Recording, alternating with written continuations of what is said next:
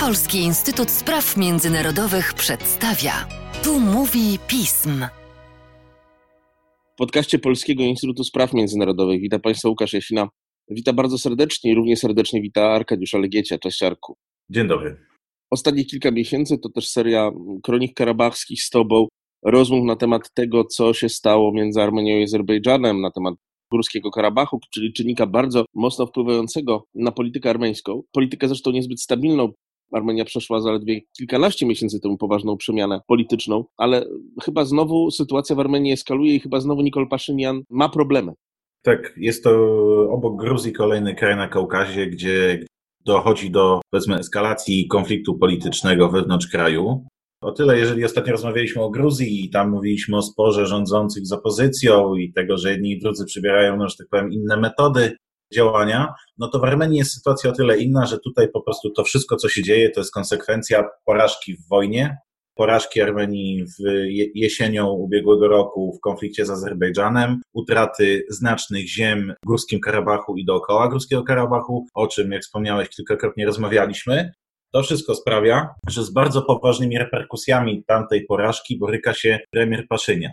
Boryka się z tego powodu, że jako premier Armenii, jako przywódca tego kraju, no stracił tyle, ile nie stracił nikt dotychczas przed nim, bo mimo jakichś może też taktycznych, okresowych porażek z Azerbejdżanem, które coraz bardziej się uwidaczniały od 2016 roku, no to żaden przywódca armeński nie doznał takiej porażki jak Paszynian. I oczywiście do pewnego stopnia była to porażka nieunikniona, bo jak, jak się okazało, jak zobaczyliśmy, Azerbejdżan dysponował na tyle przewagą w możliwościach bojowych, o których też rozmawialiśmy, nad Armenią, że po prostu Ormianie tej wojny no, no, no nie mieli prawa wygrać, nie mieli prawa się obronić.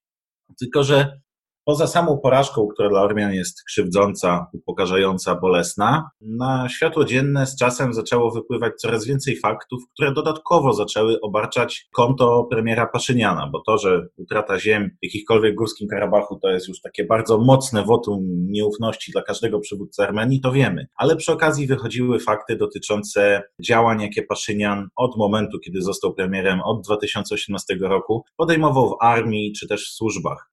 Mam tutaj na myśli konkretnie czystki personalne, jakich było wiele, które były związane z tym, że Paszynian starał się oczyścić armię, czy też podległe mu służby mundurowe z ludzi powiązanych z klanem karabachskim, z ludźmi powiązanymi z tym starym rozdaniem ormiańskich polityków, w których Paszynian widział zagrożenie. Tylko, że to przy okazji pociągnęło za sobą to, że z armii czy ze służb zostało zwolnionych, czy, czy odeszło z własnej decyzji bardzo wielu doświadczonych przywódców i w momencie, kiedy doszło do eskalacji walk z Azerbejdżanem, no te braki były odczuwalne na tym najwyższym szczeblu, ale także na tym średnim szczeblu dowodzenia, gdzie czasami po prostu brakowało dowódców, albo kiedy dowódcy, którzy zostali postawieni przed zadaniami, do jakich nie byli przygotowywani, podejmowali złe decyzje, decyzje nieprzemyślane, decyzje nieprzygotowane.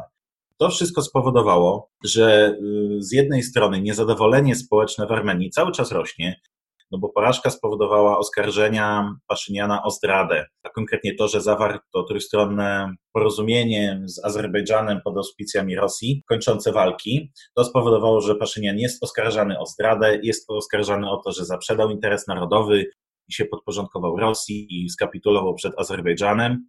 Ale również coraz więcej zarzutów jest stawianych przez społeczeństwo Paszynianowi, w związku z tym, że nawet jeżeli Armenia mogła tą wojnę przegrać, a wręcz musiała ją przegrać, to i tak mogła być nieco silniejsza niż faktycznie była na placu boju.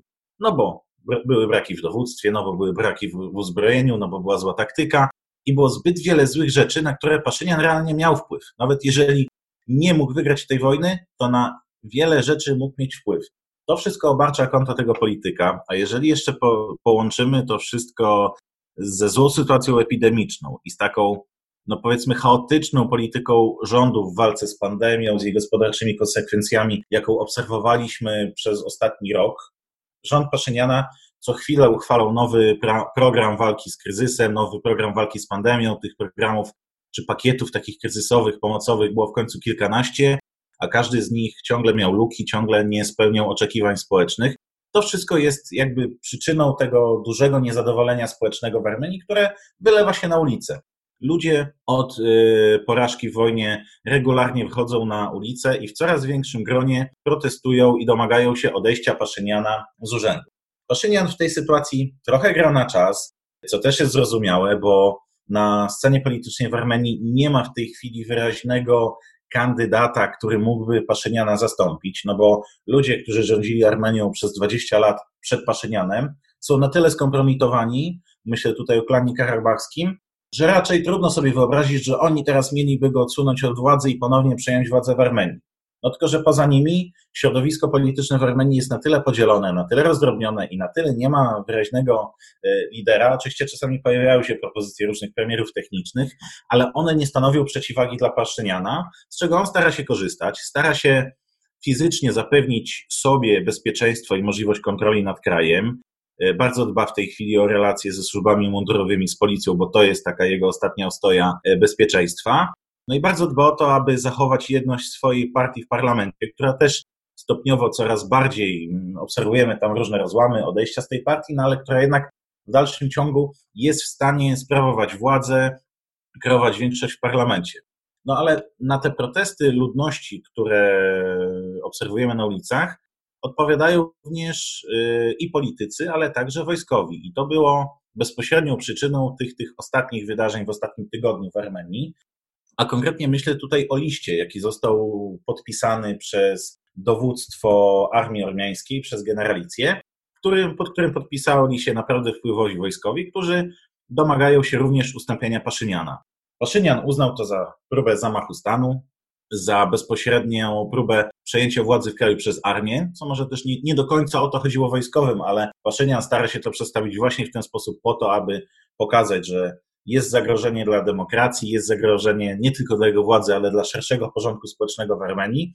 W związku z czym on również zmobilizował swoich zwolenników, on również wyszedł w ich towarzystwie na ulicę manifestować, niejako w obronie siebie samego, co też miało być pewnym pokazem siły, że on się nie boi wyjść na ulicę między ludzi, aczkolwiek wizerunkowo trochę ten pochód psuł fakt, że no było tam bardzo dużo policji, bardzo dużo ochroniarzy Paszyniana, którzy jednak dbali o to, żeby jego przeciwnicy polityczni nie weszli z nim, że, że tak powiem, w bezpośrednią styczność. Paszynian dodatkowo złożył wniosek o dymisję dowódców wojskowych. No o tyle problem, że w ten weekend y, prezydent Armenii, który ten wniosek rozpatrywał, Armen Sargsyan, ten wniosek odrzucił. Sprzeciwił się zwolnieniu ze stanowiska naczelnego dowódcy armii armeńskiej Gaspariana co pokazało, że również na linii premier-prezydent no, te różnice zdań są coraz bardziej widoczne, bo do tej pory, odkąd Paszynian rządzi Armenią od 18 roku, te relacje były między prezydentem a premierem, no powiedzmy takie pragmatycznie roboczo dobre.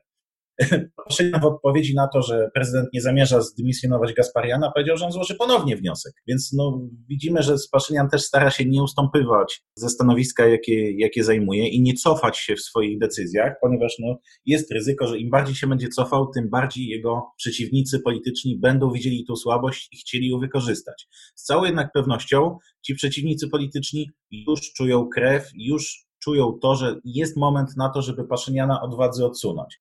I oczywiście w przypadku każdego polityka no możemy mówić, że ktoś kiedyś kończy rządzić, no bo nawet w krajach najbardziej autorytarnych, totalitarnych czasem przywódca umiera i kończy rządzić w ten sposób. W innych krajach e, koniunktura polityczna sprawia, że przywódcy częściej czy rzadziej, ale jednak się zmieniają. No w przypadku Paszyniana z całą pewnością możemy powiedzieć, że ma z czasem coraz mniej argumentów, które sprawiają, że jest politykiem silnym, który kontroluje sytuację w partii, który kontroluje sytuację w państwie, na scenie politycznej i ten jego koniec polityczny no, wydaje się coraz bardziej realny, ale, ale tak jak zaznaczyłem, cały czas Paszynian stara się robić wszystko, aby przy tej władzy pozostać, aby nie rozpisywać przedterminowych wyborów, aby nie rezygnować, no bo jest w tej chwili też sytuacją, jest w tej chwili osobą z tak dużym elektoratem negatywnym, która cieszy się, mimo że ma jeszcze wciąż jakichś tam zwolenników, no to która mimo wszystko cieszy się tak dużą niechęcią w ormiańskim społeczeństwie, że jeżeli już nie będzie przywódcą tego kraju, no to no, tak mówiąc po ludzku wprost, po prostu ciężko mu się będzie żyło. A też zwróćmy uwagę na to, że mówimy o polityku, który jak dochodził do władzy w 2018 roku, dochodził do tej władzy na fali ogromnego entuzjazmu społecznego, ogromnych nadziei, które rozbudził. On przecież doszedł na fali masowych protestów, na fali masowego poparcia rzędu 70-80%. No dzisiaj jego sytuacja jest o wiele trudniejsza i tych przeciwników z każdym dniem ma coraz więcej, a przyjaciół coraz mniej. Nikol Paszynian pozostaje w dalszym ciągu jednak przywódcą Armenii. Będziemy to wszystko razem z Tobą starali się Państwu przekazać. No, miejmy jednak nadzieję, że Armenia nie pogrąży się w destabilizacji Arku, prawda? Jest to na pewno scenariusz niepożądany z naszego europejskiego punktu widzenia. Też warto tutaj zaznaczyć w tym względzie jakiś taki pozytywny akcent, bo, bo dzisiaj weszła w życie, zaczęła obowiązywać umowa o takim pogłębionym partnerstwie gospodarczym, negocjowana jeszcze za poprzednich władz ormiańskich, wdrożona już za Paszyniana, która jednak jest takim małym, ale pozytywnym akcentem pokazującym, że jednak są jakieś pozytywy dla Ormian, że jednak są jakieś możliwości, chociażby ograniczonej, ale jednak współpracy z Europą. Z całą pewnością nam zależy na, na, na stabilnej Armenii. Zdajemy sobie sprawę, jak, jak trudna jest sytuacja w kraju, który, który przegrał wojnę i na tą porażkę ewidentnie nie był przygotowany ani na poziomie politycznym, ani na, na poziomie społecznym.